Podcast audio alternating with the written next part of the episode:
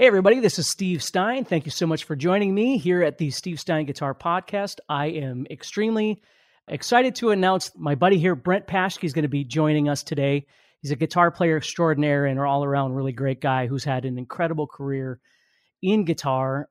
But you know how it is. I love to get people on here just to gab and talk about their life and the things that they've done and the things that they've experienced. So, Brent, it's so nice to see you, buddy. How you doing, man? You too, Steve. Great to see you, man. How are things going? You're still in California, aren't you? I'm still in Cali. Yes. Los Angeles area. Got a little studio in Burbank that I work out of. Oh, okay. How far is that from where you live? It's about 35 minutes or so. Transportation is not really great around here, but there's a train that comes right close here, and I ride my bike part of the way. So oh, I get nice. my lazy butt on a bicycle every day for a little bit. So oh, that's awesome. It's great, man. It's really good. So let's start off by talking about that. In the last couple of years since the COVID thing has hit, now we're going to talk about your childhood and getting into guitar and music. You think about what you've been doing for a career for a while now. How has the last couple of years with COVID affected what you do for a living? Well, it's definitely because obviously with COVID, the touring stuff honestly wasn't on the road a ton, right? My main gig is the Pharrell gig, and his main gig is production. So if he makes an NERD record, we're on the road, but it might be five years until the next one, right? Whatever album, right? But that was in search of, which was the first NERD record and the most popular NERD record. That's 20 years old. And had COVID not been around them, there may have been some reunion shows or something. Definitely put a dent in there. Studio work, obviously, because studios are closed in, completely sealed areas. So a lot of studios, it was really tough and then even lesson i started doing a little bit picked back up on some lesson stuff within the last four or five years or so. And that's tough too. And cali is pretty locked down so it was pretty tricky. Just had to make it do.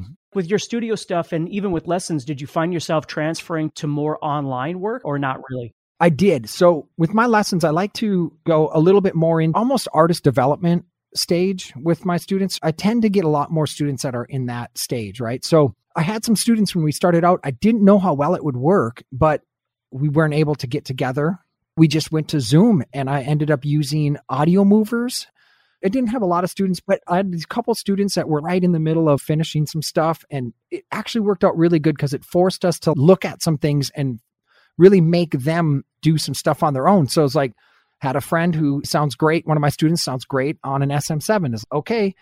We can't get together now, so go to Sweetwater, buy an SM7, set them up, and have them do their stuff there. So we ended up just doing a lot more online with Audiomovers, and I just find the things that work for them. And it was one of those things where it's okay because of COVID, we're gonna just have you get some more equipment, and we're gonna have to do this online. But honestly, it worked out really good. It really did. A lot better than I thought it would. Yeah, it's pretty amazing. I have a lot of friends in the industry as well, and how that transfer to this remote world has actually been. There's things obviously that we miss. I mean, there's the human factor of actually being together with other musicians or being together with students and things that just can't be replaced. But as far as productivity goes, it's nice to know that these tools are out there for us to be able to still work together. And as a matter of fact, I don't know if anybody saw, but Brent and I did a remote collaboration of a Kiss tune a while back and it, that's been something that's just been really fun is during lockdown to be able to hang out with friends that I don't get to see very often, but with NAMM and stuff canceled, not being able to even see each other once or twice a year. So to be able to do things like that just to stay connected and have some fun. I would have never started doing those had it not been for COVID because I wouldn't have had the time. Totally. And I started doing more of the Twitch thing. Like it's a 20 year. So one of the things I'll do other miscellaneous things on Twitch, but one of the main things I'm doing is I'll just take and break down NERD in search of sessions, kind of go what we were thinking when we are recording them and whatnot, right? But I did that too. Is one of the reasons I did it is because I wanted to have a community. I just wanted to have a place where I could just get in touch with people and talk to people about music. My favorite thing, dig into albums and go, isn't that cool what they did there? And that's a great idea. I want to try that on my next recording. So It definitely forced me to do some things that I needed to do. Because to be honest, I'm not really the biggest fan of posting every day. I don't really post a ton. It's not really quite in my personality. I'm not really a fan of being on camera a ton. It is the way it is now. And if you find your honesty in it and where you're comfortable, that was a rule for myself. I got to move ahead and then if it feels a little uncomfortable, I got to figure out the ways I can be as honest with it as possible because that totally comes across as an artist. It's funny that you say that because I talk to people a lot about social media and marketing because that's what I do for a living. But you're 1 million percent right. I always tell people it has less to do with trending and trying to get as many views as you can get. The most important thing is at the end of the day, when you go home, if you're happy with what you did and you're honest with who you are and letting people see who you really are, as opposed to this character that you play when you're on social media trying to be the most popular. If you can clear all that out and just do what you do the way you do it, it can be fun and you can feel good about it 20 years from now. And when your kids grow up, they can feel good about what you did as well, which I think is really important. 100%. You can't get on, I couldn't get on here. I'm going to be this crazy advanced guitar teacher like Guthrie Govan. Well, no, there's already a Guthrie Govan, and I can't be Guthrie Govan in 20 years if I tried. You just got to be yourself. And there's niches everywhere, man. People like certain things, and there's enough room for everybody. So that's exactly right. That's what I really came down to, man. Just be yourself, be as honest as possible. You'll attract the people who are into your kind of thing. And then that works the best. That's what I've found. Yeah to be honest, I'm glad you've been posting things because they're fun for me to watch. You and I text each other on a regular basis, but I don't get to see enough of your playing. So it's been really nice in the last, whatever, six months that you've been posting some things and being able to watch stuff because it's always fun. I spend half my day watching other guitar players. Yeah, me too. That's a great thing about this. That's a great thing. The amount that you can learn out there and the amount of great players out there and just free information. It's just amazing, man. Very cool. Let's take a trip back. What I want to do is I want to go back because you and I have known each other for a long time, but your story goes back further than even I know. So, what I'd love to do is just go back and talk a little bit about some early memories of yours. If you think back when you were a kid, what's some of the earliest memories that you have of connecting to music on some level? An example would be when I was a little kid, I had a 45 of a song called Living Next Door to Alice. And people either know it or they don't. And it was popular at the time and then it wasn't. But I played that 45. I'd play it 30 times in a row. I was just listening to that same song and I was just enamored with this cheesy whatever song. But I must have been five years old, six years old at the time, and just loving this tune. Can you think back of early stages of getting connected musically? Yeah, for me, it was probably Kiss. It really was. Back then, too, you'd have the album covers. And so, young kid, you'd see these just this crazy artwork. It's so cool. Then, hear Hotter Than Hell. These songs that were just so cool. That was that first inspiration. It was just the feeling you got. It wasn't about anything. It was just pulls you in as like a drug. You couldn't not do it. Right. How old do you think you were when you heard Kiss, for instance. How old do you think you were when that first experience happened? So I feel fortunate for this. I found my passion early, and I always tell younger kids growing up just try to find that if you can find that passion early, kind of stick with it. I found that passion early. It was probably I would say fourth or fifth grade or so that I started to really feel that, right? Actually, even before that, because I took violin lessons when I was really little and a little bit of drum lessons. But the guitar thing really spoke to me around fourth, fifth grade. And then by sixth grade, my dad got me a guitar. In seventh grade, I quit all sports and it was just 100% from there, literally. So from the time I was 13, 14 years old, my mind was always just 100% in guitar land. Do you remember what your first guitar was? A Squier Bullet or a Fender Bullet, whatever they call them then. And then my first real one was like a early Kramer Baretta, like the Eddie Van Halen. That was his first signature. I, I don't know. It didn't say a Van Halen guitar, but I think that was his thing, right? Right. It was. So were you living in Grand Forks at this time? Yes. Okay. So you grew up in Grand Forks, North Dakota. All the way until I was 20. Yep. Okay, perfect. And see, and I'm from Fargo, North Dakota. So eventually Brent and I wound up meeting. So that's very cool. So you're playing guitar. Are you taking guitar lessons at this point? Yeah. So parents got me into lessons right away, did the once a week lessons and music classes at school where I could, right? High school, especially, there was jazz band in 10th grade. That was a significant turning point for me. Music theory class. But yeah, lots of lessons. And then, of course, band you and I had. And right. So then when you were taking lessons and stuff like that, when you go home, and again, because the majority of people that listen to my podcast are guitar players. So when you're practicing at this young age, do you find yourself focusing a lot on technique or are you working a lot on ear training or what kind of things are you doing? Okay, so fortunately this teacher he passed now Lynn Quamme. I don't know if you remember Lynn from Grand Forks, but Lynn Quamme was this guy who taught everybody in Grand Forks. And fortunately, I pick up the guitar and this is mid 80s and and you're just playing like rock songs and whatnot, right? And you're just reading tablature and learning round and round by Ratter. But Lynn was a fundamental. What he would do is teach you to do a lot of chord melody things and basic chord melody stuff. And I'm so grateful for that. I wish I would have dove into it earlier. And he would take popular rock songs and make you learn them chord melody styles. What was great about that is to this day, I credit using my fingers. What do they call it, Steve? Like the claw. So I'm just holding a pick and using my second, third, and fourth finger that's so much because he would make you and he would not be happy with you if you came in and didn't know it. He'd have you learn these chord melody songs. It's so funny. We used to call them elevator music. Be teaching you major sevens. And at that time, you're like, what the hell is this? Now it's like, that's all, all, I'm, all I'm about. But yeah, so he would have you do all this stuff. And that was significant for me. And I really, really wish I would have. Fundamentals is key. It's really key. And I think for me growing up as a rock player that was something that you can get skirted away from because we're just learning these riffs. And then by the time i'm in high school you're just playing stormtroopers of death.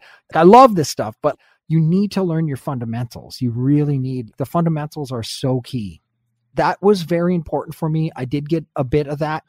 If i say anything to younger students i'm always telling them put your time in on that. Simple fundamental songs yeah, it's so important because I think about when I was a kid too, learning how to play, and I only had a few lessons and it didn't go very well.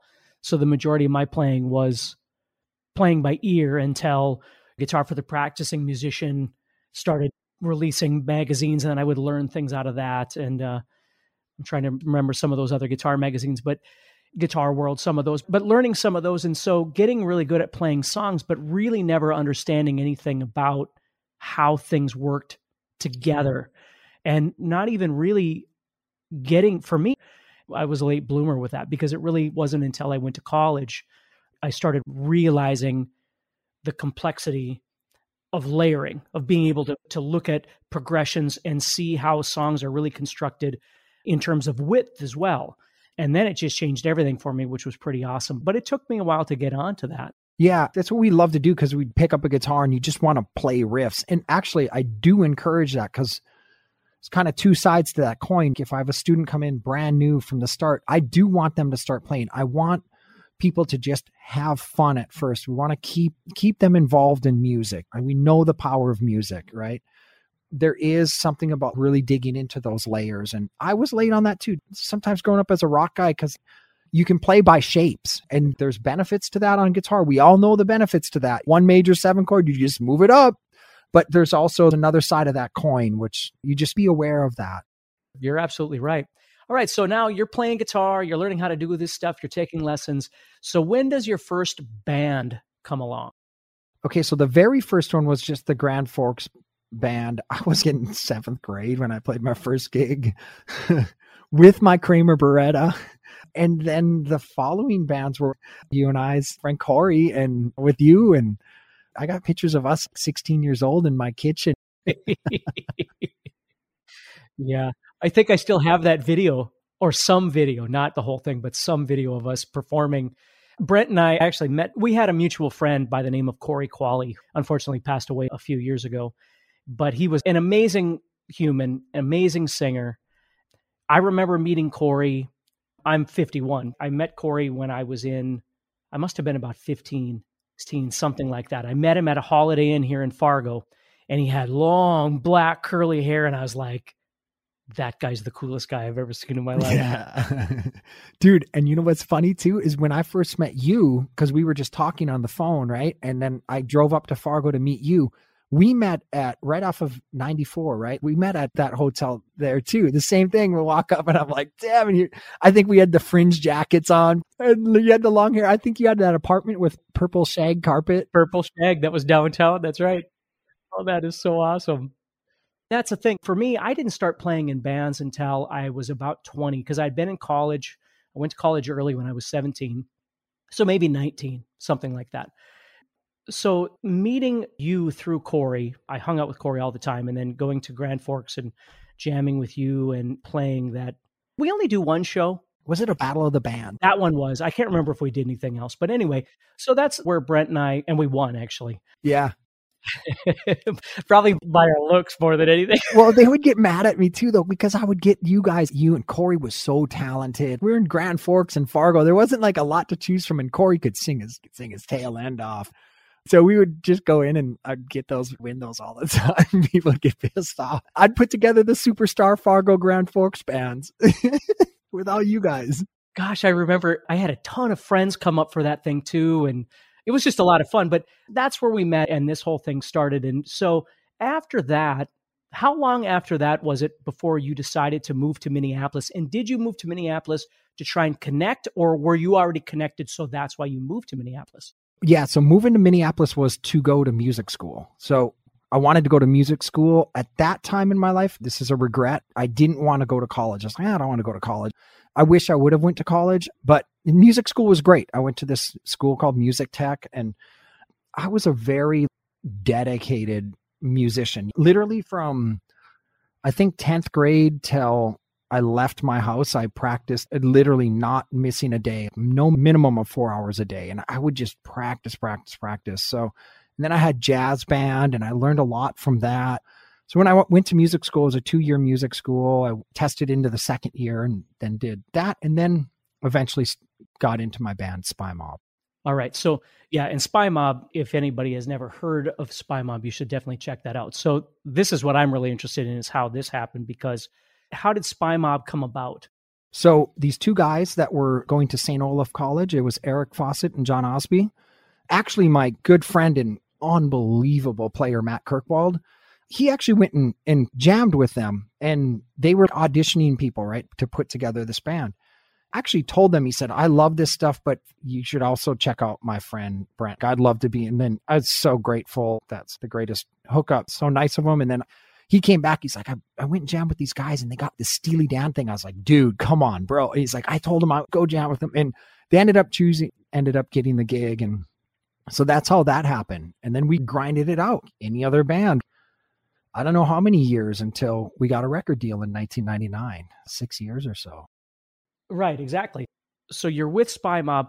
How does NERD come from what you were doing with Spymob? So Pharrell and Chad are really like they're super Spymob or super like Steely Dan, Todd Rundgren fans, right? And Spymob had that thing. John was the the singer, keyboardist, and writer in the group, and he would write these really cool, crazy, funky Steely Danish progressions, Todd Rundgren, and he had this beautiful voice that was kind of in that range. We got our deal in 1999. We did an album with Epic Records, and we did this album had it in the can, and Epic, a year and a half afterwards, had dropped us. And you can imagine you're going from like, we have a record deal in 1999. It's a good deal. You got an advance. We quit our jobs. Then all of a sudden, we're out of the record deal. Pharrell and Chad at the same time were shopping around record companies to start their own subsidiary record company called Star Trak. They went to Epic Records and said, We love this band on your record label called Spymob, which was funky meeting because he was telling this to the president who had just dropped us. and she said, we had to let them go. And Pharrell said, okay, fine, I'll sign them. And it was such a crazy coincidence. It happened to be when nobody knew this. There, Pharrell's lawyer was also our lawyer. He calls us after the meeting.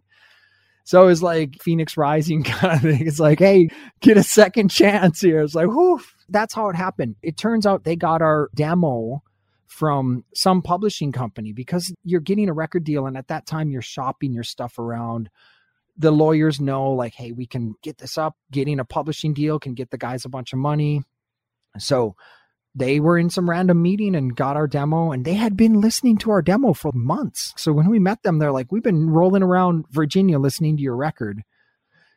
Then that turned into, Hey, we have this side project and we have this first album called In Search of. Would you guys like to play the live instruments on it? That's where my whole life changed. Gosh, that's so cool. Crazy, right? Yeah, it sure is. So you're doing that. So when do you decide that you're going to move from Minneapolis to California? So did the NERD did In Search of. We toured In Search of and then toured the second album. The second album, the NERD album, Pharrell and Chad played all those instruments on it. So that's all totally Pharrell and Chad. We toured that one, but then touring stopped. And then I started to feel like, oh, I want to like maybe get more into production. So at that time, that's around 2006 when I moved, or was it 2008? Around that time, I moved and everybody was going to California. I had a mentor out here, Emanuel Kiriakou. I took lessons from him in music school in Minneapolis. He was out here producing. I had a little shoe in to jump in and get my production chop start to learn more about that. And at that time, that's coming. We're still fairly fresh into computer in a sense. So getting the chops up and things like that. So that's what drove me to Los Angeles was try, to try to get my production chops up and things like that. I wasn't really looking for playing gigs. I didn't really care for touring that much. I really wanted to see what I could learn, just learn more and more about production at that time. Right. So since you've been out there, of course, you still work with Pharrell and, and I know you work with what's some other artists that you work with, either record with or tour with? Yeah, so I haven't really toured with any other artists, but I've worked. That's the one thing about getting a Pharrell gig opens up some doors. Around the time Happy came out, because that's such a big song, like all the other producers are chasing anything that can get them closer to wherever that guy is going. So, luckily, being the guitarist, you start getting calls from other producers which is really great. And then you get to work with great producers. So I worked with Ryan Leslie a lot.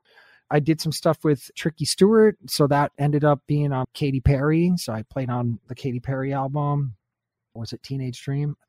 And then let's see, uh, Rodney Jerkins. I ended up doing some stuff with Rodney Jerkins. I ended up on some Britney Spears stuff from that. But honestly, most of it is with Pharrell. And Pharrell's really main passion, he said this, is is production. I think he looks at himself as a producer first. So when Happy came around, Pharrell was putting a lot of guitars on things. He even told me your next year is going to be really good. He knew in his head he was building all these songs up and he had a kind of a sound in his head. So around the happy time, I was playing on all kinds of stuff, Snoop's album and just tons and tons of stuff. With a lot of that stuff, when you come in, are you writing with them or are the ideas already written, but you're playing them? How does that happen a lot? Yeah, it's a different thing. It's a different thing from a, a, like a rock thing, right? And I think it's a different thing with Pharrell. Pharrell and Chad are, are really unique. Pharrell, he hears a whole song. Most, a lot of his songs that he writes are written in his head. So he comes in and he has all the guitar parts. Most of the time, 95% of the time, he'll just be humming stuff to me. I have voice recorder. He'll be done with the song, done with the song, and he'll say, Brent, I, I want something like this. And he'll just hum it. He'll go, is something like bump, bump, bump, bump, bump, bump, bump, bump, but the chords. He'll say with the chords on top. And then I'll say what kind of sound. And he'll, with Pharrell, he doesn't say, well, I want your 57 Tele, blah, blah, blah. He'll say something I want Kurt Cobain meets Chuck Berry. You just have to pull out of the abstract of it. But yeah, the parts are written, and if they're not hummed to me, and Chad is Pharrell's become such a great keyboardist too, but Chad is really Chad's pretty serious you sit down and play giant steps. He's serious. So a lot of times it'll be parts that are just played on the keyboard. And with those guys, very rarely do they quantize. That's why Pharrell and Chad have a sound. That's why their tracks feel so good because they don't really quantize. So a lot of times what I do is I just get in and if it's a keyboard part that's already there, I'll get it as close as I possibly can. And a lot of times they might not be replaced. It's just me layering it in. There's just something about when you put a live instrument on a track, especially a guitar, there's just a width and a depth that happens.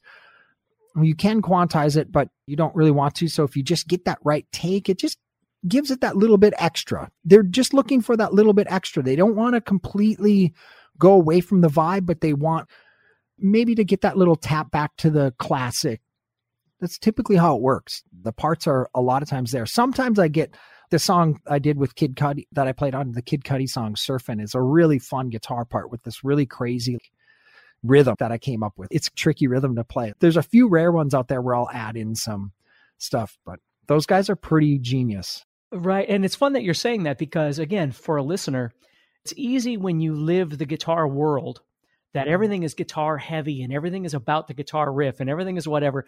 And sometimes it is, no doubt about it.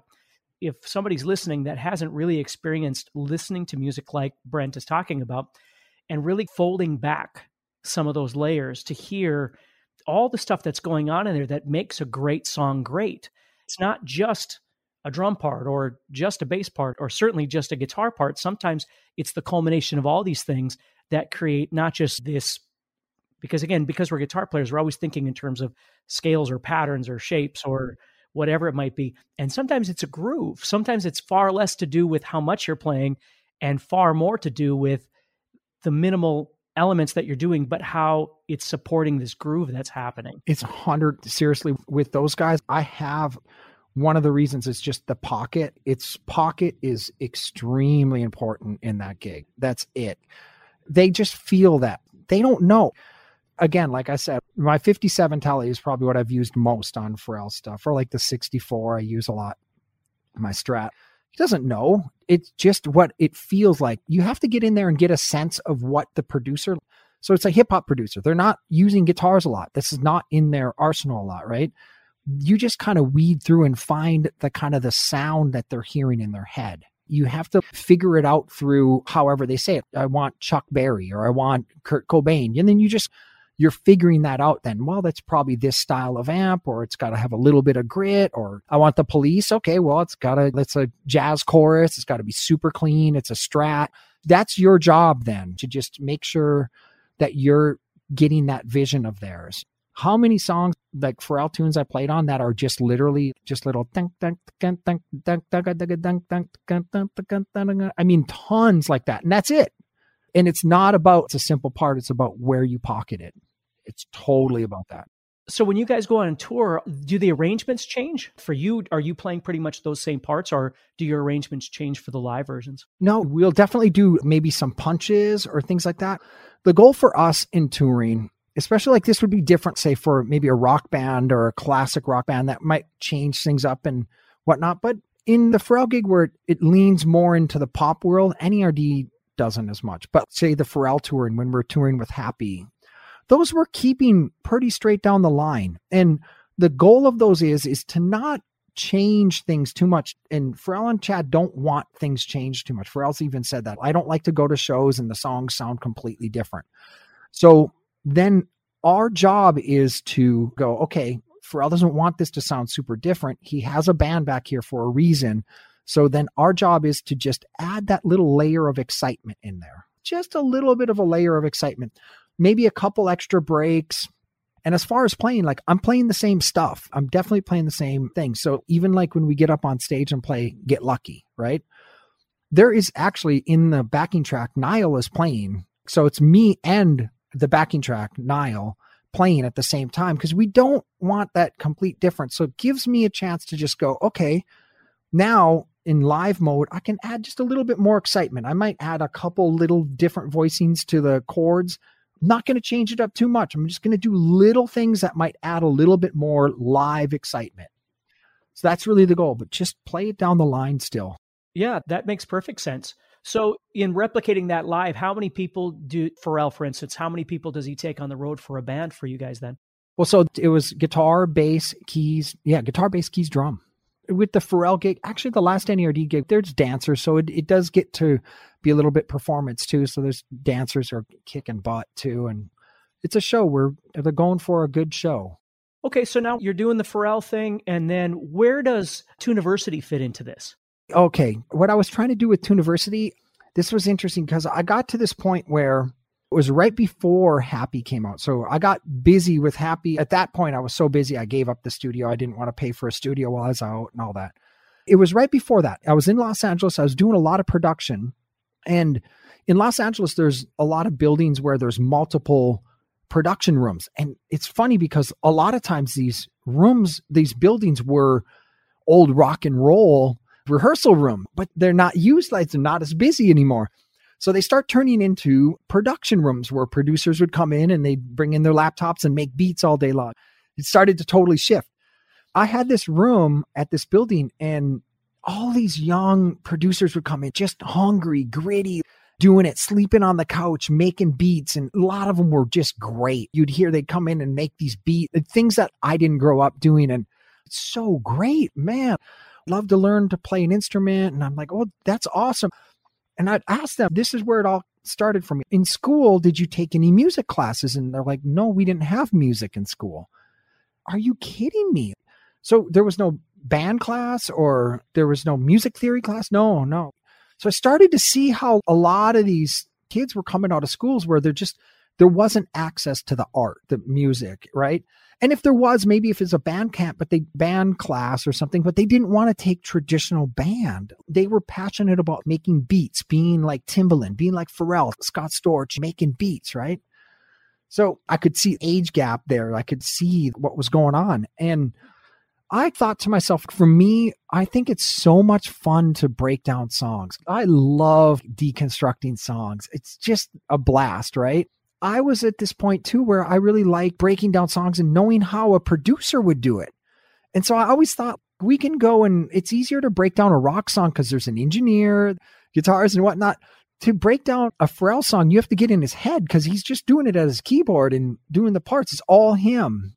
So I said, there's got to be a way to make something that is accessible for kids to learn at a beginner level to get them started to learn how to do this. That's where Tuniversity came around. I did the research and thought the best way we could do this is with GarageBand, which is unbelievably for zero dollars is just un- ridiculous. So, and then I asked Pharrell, I said, Hey, I want to do this. I want to break down happy and be able to show kids how you did the things. Start with the conga pattern, break it down, and then I want to show them how to rebuild that. And we can do it in GarageBand because Pharrell actually made that track in Logic using all the stock instruments.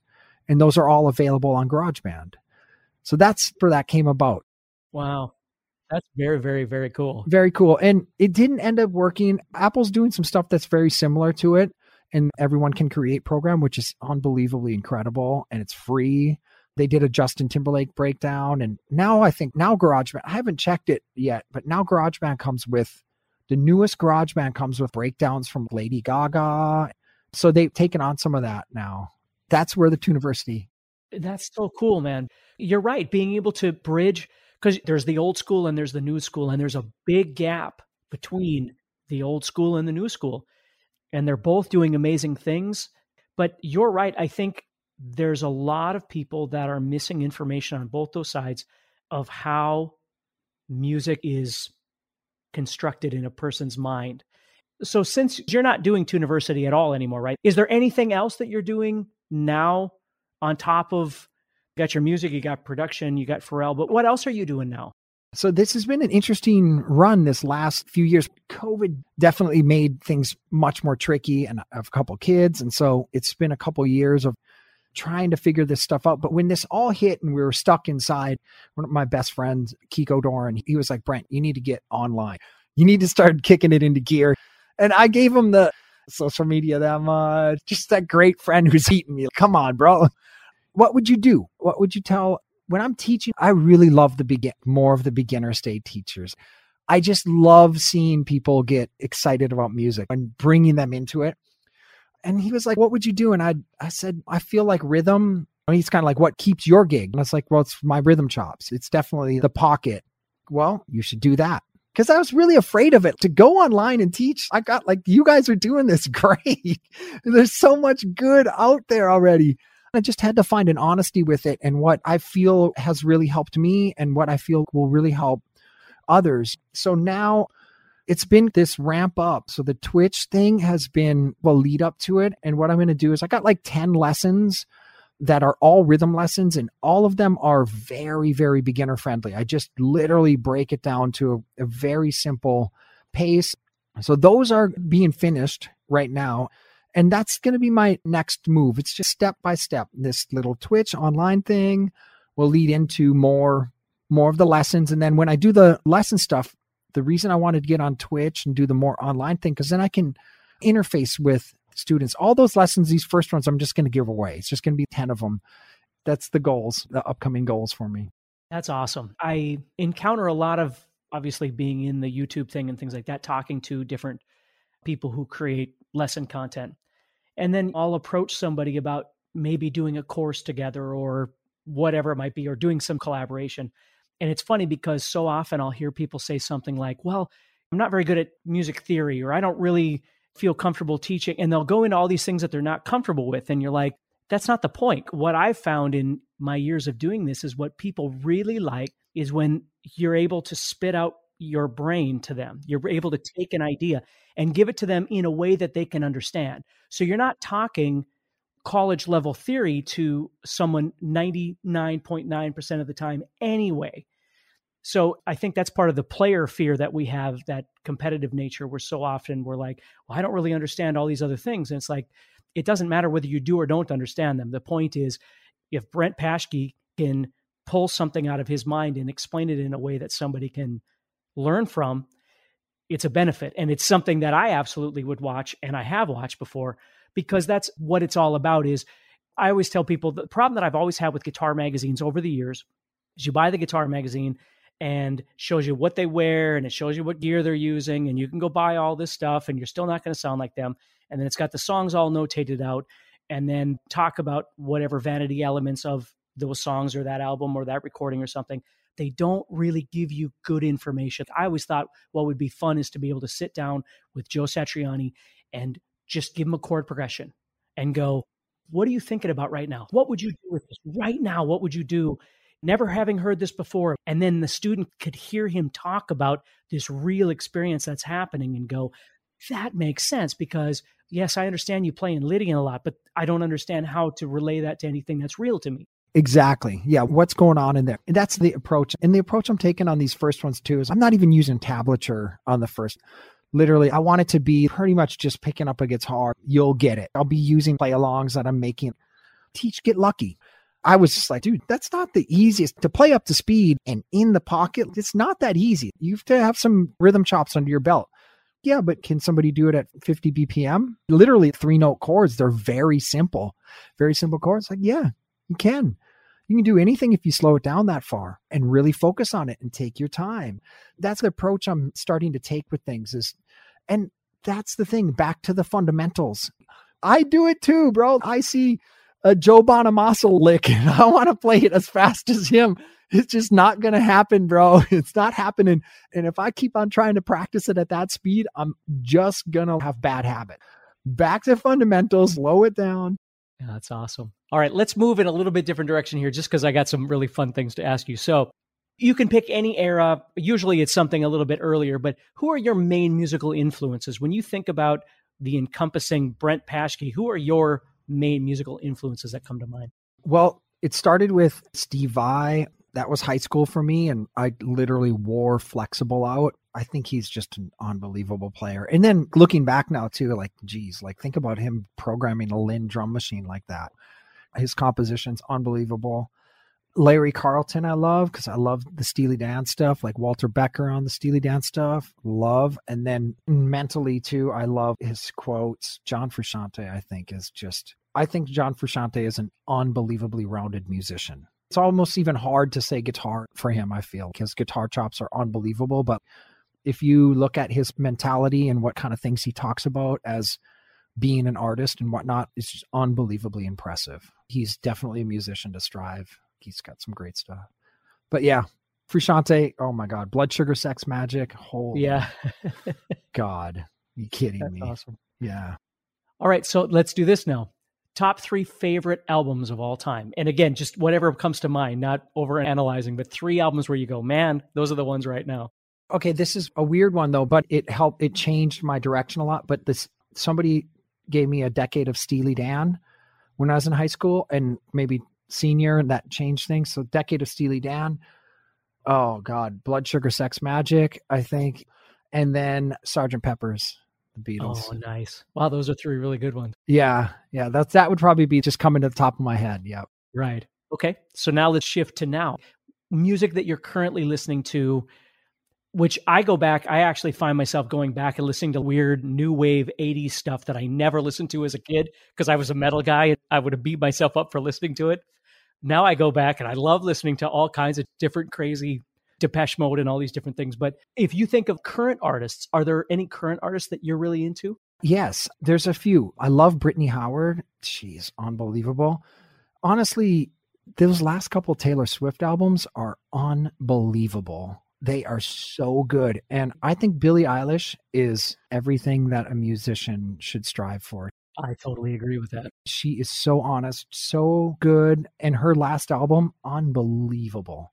Unbelievably good. As far as the new stuff, I kind of like that stuff that's a little bit more pop, but produced really. Jack, what's his name? Jack. Oh God, I'm. I don't want to butcher his name. Did the production on that? The guy from Fun. He's just so good. I'm a 70s pop guy. I get done with the studio and still put on Peter Frampton Comes Alive. Recently, it's just been all the meters, everything meters, the meters backing Dr. John. I'm the funk 70s. That just sinks me every time. I can't get away from it. That's so fun because that's been my problem is I get burned out of just the same stuff over and over and over. So it's so fun to go back. Now that yacht rock has become popular again, you can find all these great songs that you haven't heard in a really long Wait, time. what's yacht rock? Well, yacht rock is Doctor Hook and ABBA would be in there somewhat. Oh yeah, yeah. Oh gosh, I'm trying to think. Any of that 70s, 80s stuff that's that saxophone, Beale Street or whatever that's called. Oh sure, yeah, yeah, yeah, yeah, dude. I see. I love that. Sinks me, dude. Those chord changes, the arranging, the songwriting, the freaking recordings, dude. Oh my god. Yeah, all that stuff. Lately, I've been doing Little River Band, going back to stuff like that. I'll drive around and listen, not cranking my stereo or anything, but just listening to this stuff is fun. It's great, man. And it's good. We're inundated a lot on the radio today. It's so many of the same progression. I love like Rick when Rick Beato does those breakdowns. Why does everything suck? And he's so good. He's so theoretically good and breaks it down. He gives such great knowledge on that stuff when he breaks down and goes, but look at this chord progression from Radiohead. Now you got these different melody. Like there's a lot when you can go back to that stuff. There's nuggets in there that we can bring into music today instead of following the same patterns and the same progression. You're locked in at that point. Okay, here's another one for you. What other interests do you have outside of music? Man, if it's my way, I love psychology. I love Krishnamurti. My 50th birthday, I drove to Ojai, where the Krishnamurti Foundation is, and the Silent Library, and I read a book. That was my birthday Wow, present. that's awesome. And that's all I wanted to do. And I love the mental because I feel so much of that applies to music. I kind of got to a point in my life too, to be honest. It was maybe five, four or five years ago where I started to really evaluate my myself and my playing. And I realized that the thing that's holding me back in my playing is myself. So I really started to dig into that stuff. And there's such great stuff out there. Jordan Peterson is like I love listening to his stuff, and you can learn so much from that guy. Krishnamurti, I mean, to me, he's the top of the top. There's so many lessons in that, and that stuff is huge. Learning about yourself, learning about how your thoughts work, and how to work with your emotions, and all that kind of stuff is absolutely essential to us becoming great players. We all know that as guitarists, we can't thought doesn't work in in a great take it's not like you don't come out of i don't come out of the booth ever and say that's a great take. And I start saying, I was thinking about blah, blah, blah. No, I wasn't thinking. I was gone. I was just completely engulfed in the music. So learning how to balance those thoughts and how much you're taking in and what you're doing with those thoughts. Absolutely. You're like you're playing a solo and you screw up. If you let that take you, if you let those thoughts take you to another place, you're done. If you say, well, I, I messed up and you know what I mean? If you just make a decision that it's okay. It's just part of life. And you got to stay in the what is, what right now.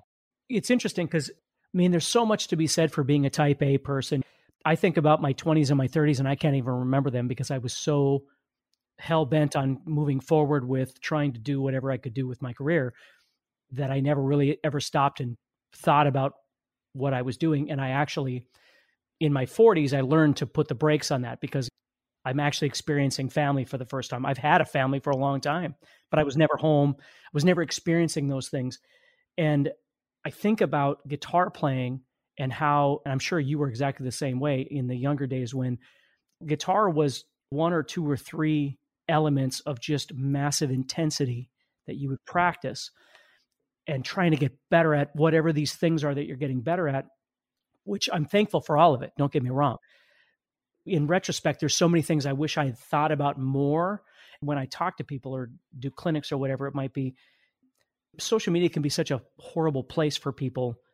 And pitting each other against each other relative to how fast something is or how heavy something is or how whatever it might be complex something is versus understanding that just like you said each of us has to balance what we're looking for out of our music from our life and figuring out how to make those things synergistic to each other so because i always think about my daughter my daughter is now she'll be 21 in november and she plays some guitar but her guitar supports her voice. She's not, she has no interest in being some sort of guitar virtuoso. She actually laughs at that because that's not who she is at all. She just wants to play chords and sing because her vocal is what she does.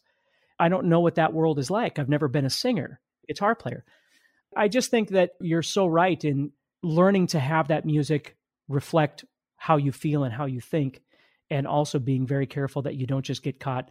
And again, from that metal mind that guys like like us, you get stuck in that thing. I grew up with that. You grow up like this so competitive and whatnot. That's part of human nature, of course, and it's part of what we do. At the core, the I, the me that we all relate to is divisive. And we're always creating images, and images take us out of the present moment. You will never, ever, ever, till the day you die, be anything but in the present moment. Like that's it. And by creating these images that I need to be that or shoot, I'm not that doesn't even work in the present moment. So if you're bringing that into your playing, you're not being you. You're not being creative. You're trying to be something else. It's like deeper psychological stuff, but that's very, very important. And some people, it's easier, I think, for some people to get it. Some people just naturally, it's important to break that down. So I think the work that we do internally completely especially when you get on when that record button goes, you feel it. You don't come back into you never you think about that. You don't come back into the control room and say, "Well, that takes great because it's like blah it's like you there's no path to that take being great. The way you know if that take is great is you feel it.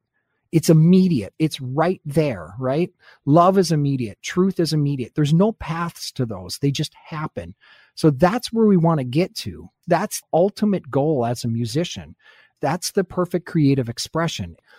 I was thinking about this the other day. Like, I didn't grow up, man. I didn't grow up thinking I'm going to play guitar because I want to be rich or it's just like I couldn't do anything but that. It spoke to me in such a way that you just had to do it. If I do it in this way that I need to get a Grammy and I need to do this. It's like you're not doing it for yourself. That's getting taken away from you. You hear like that's why I like like Billie Eilish. Billie Eilish, the first song on her album is she's saying something like, can't what did it remember what the exact way she says it, but it's basically saying like things I once enjoyed are now just ways I make money or something, you know, and she's talking about the pain of that because that starts to get taken away from you when it gets capitalized by the record. Can you imagine like, holy crap, the kind of struggles like somebody like Billie has to, to do. We want to be aware of that. And that's why her last album speaks like it does. The minute you start to lose that, people see through it, man. People don't want to see you trying to be somebody. Nobody does wants to see that. People want to see who you are. You see right through that stuff. This is great stuff because anybody listening, that's the thing is is there's no doubt that you need drive. If you're sitting on your couch eating potato chips, watching TV, and and wishing that you do whatever, you're not going to get anywhere. Nobody's going to call you because nobody knows who you are. That's the weird thing is is that you got to keep pushing forward. But if you do it in an honest way, and like I said, it's easier for me to say that because if I go back to my late teenage years, you know, I was practicing like Brent said, four, five, six hours a day because I had that time. But I had that time because I committed that time. I wasn't going out partying or whatever. That's what I was doing with my time at, at that time. I just found on my path that what I was really good at was explaining things to people when it came to guitar. Doesn't mean I mm-hmm. don't love playing on stage. I love playing on stage. I love all those kinds of things. But I know the reason I'm on this planet is because I'm able to explain things to somebody where somebody goes, Oh, wow, thanks. That makes sense to me. That's awesome. 100%. Yeah, that's right. And so I think that's part of it is is figuring out where you need to be in this bigger context. And like Brent said, it isn't about the end game. It isn't about the amount of money or the amount of fame or something like that. It's just the passion of doing what you love to do the way that you love to do it. It's totally true, man. We all know that statistically. It, we know that from statistics. Happiness doesn't increase. The happiness kind of like gets to this point. Peterson talks about this. It gets to this point where if you cover your main things and you just have a good existence from there on up, it's not the extra money increases happiness. They've shown that. Bill Gates just got divorced. Do you think he's happy in that freaking moment? He's going through the same thing. We're all going through the same thing. At the base of this all, we're all humans and humanity brought us here. You know what I mean? And we're all humanity. Nobody's any different. All the money in the world, all those things, finding that place in yourself with music, that's key for me. That's awesome, man. It's very, very cool. Well, I thank you for spending an hour of your time with me. Yeah, Matt, Of course, dude. This is great. It's always nice to hang out with you. Great to hang with you. And thanks for all the work you're doing online, Matt. I love seeing your stuff. It's great. I point people over there all the time. Where should I go for some lessons? I'm always pointing you there. My neighbor's a huge fan. That's awesome. I'm hoping that once things get back to normal a little bit, you and I can have our conversation about doing some stuff together again. And yeah, definitely. I got to get back up to the Midwest. So when we do, like when I get up there, we definitely got to, I'd love to connect. Yeah, that would be cool. All right. Well, thank you so much for your time, Brent. Everybody, please, last thing, where do you want people to check you out as far as a certain website? My Instagram is probably my best spot. That's kind of where I'm most active socially. So my Instagram, just Brent right? Brent Paschke? Shoot. I think it's just Brent Paschke. If you search it, it'll be it'll come up. Yeah. We'll have some link, I'm sure, somewhere around. I don't do the editing of the podcast, but I'm sure they'll have some information so you can find Brent. And are you doing any can people look you up for lessons or production work or anything like that? Yeah. And at this point, I'm at that state building up all that. Haven't touched my website in a minute, kind of just pushing it to Instagram. And I have uh, information on the like Linktree on how to get in touch with me. And you can always just DM me on Instagram. I always answer my DMs. So, all right. Well, thank you, buddy. You have a wonderful day, and I'll talk to you soon. Okay. Thank you. You too, buddy.